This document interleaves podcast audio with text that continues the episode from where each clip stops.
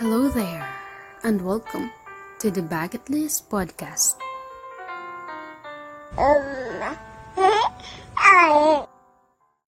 The question of the day is, bakit kailangan pang mag-fail?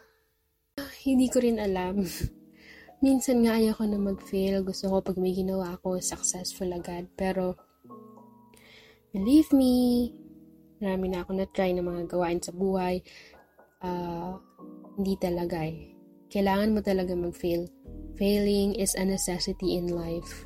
Kasi kung hindi ka mag-fail, hindi mo malalaman kung saan ka nagkulang, kung ano yung mali mong nagawa, kung saan ka sumobra. Failing is a part of life. It will help you do better.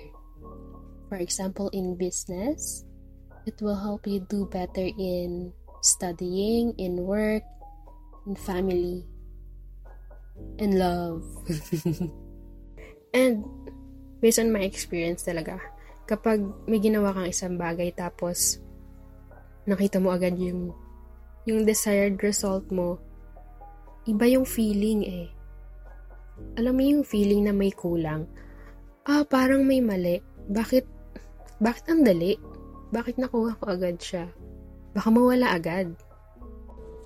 Dun sa, sa engineering class namin, so maraming math kapag meron kaming nakuhang uh, sagot ng hindi kami inaabot ng siyam-siyam, tanong namin sa bawat isa, mali yan. Kasi kapag nagsasolve kami sa engineering, usually it takes hours, minutes, para ma-solve mo yung problem na yon. Kapag na-solve mo agad, nakuha mo agad yung uh, may, may value ka agad na nakuha, ibig sabihin mali yun. Kasi hindi mo siya makukuha ng agad-agad. Kailangan mapagdaanan mo muna yung trial and error, yung anti-dying formula. So, parang ganun din kasi sa life. Uh, kailangan mo mu- kailangan mo muna mag-fail bago mo makuha yung correct answer kasi getting the correct answer ng agad-agad means there's something wrong. May pagkukulang ka. Mahina yung foundation mo. And yon going through failures and then hopping into success, iba yung feeling na binibigay, ibibigay sa'yo. Like, oh yes, I got this. I'm successful enough. I'm on the top kasi, uh, ang dai kong pinagdaanan para makuha to and then here I am. I'm successful enough. I'm happy with what I that I with what I've gone through. Naabot ko siya.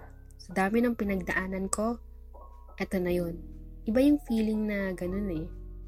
Kapag marami kang pinagdaan ng failure pero hindi ka tumigil and then, yun na, nag-boom na yung gusto mong maabot sa buhay. Naniniwala din naman ako na okay lang mag-fail as long as you use your failures to make your actions better, make yourself better as a person, as an individual. Minsan naiiyak ako kapag nag-fail ako pero uh, Iniisip ko na lang, ah, okay, may next time pa naman, I can do better. I can show it, uh, can show it to them ng mas maganda, mas fruitful, na may mas ibubuga pa ako. Kaso minsan, di ba, kapag nag-fail ka, tapos nakikita ng mga tao, merong mga taong nagkikare sa'yo, pero hindi mo naman alam yung iba pala doon, kala mo, friends mo, concern na tinatanong kung ano yung problema mo, di mo alam na hindi naman pala sila nakikisimpatya sa'yo. They're just happy na may problema ka and that you failed. Yun din yung isa sa mga ayaw ko kapag nag-fail. Kaya, as much as possible, if there's something na hindi ko nagawa successfully, I wanna keep it to myself na lang. Then the next time, alam ko na kung saan ako babawi. Alam ko na kung ano yung uh, bibigyan ko more ng pansin para magawa ko yung gusto kong bagay ng mas maganda, ng mas successful. Lahat naman tayo nag-fail na sa iba't ibang bagay. Yeah, hindi ka lang pare-pareho ng degree, ng pag-fail, ng, ng pain. Uh, the most important naman sa pag-fail is it makes you a better person and you learn from it and you share it with others who fails also in the same field. Diba mas maganda na nag-fail ka and then you share it with others para hindi na din nila maulit. Or at least maiwasan nila yung ganong pagkakamali. Well, anyway, failure is a part of life. We have to accept it and love it and embrace it.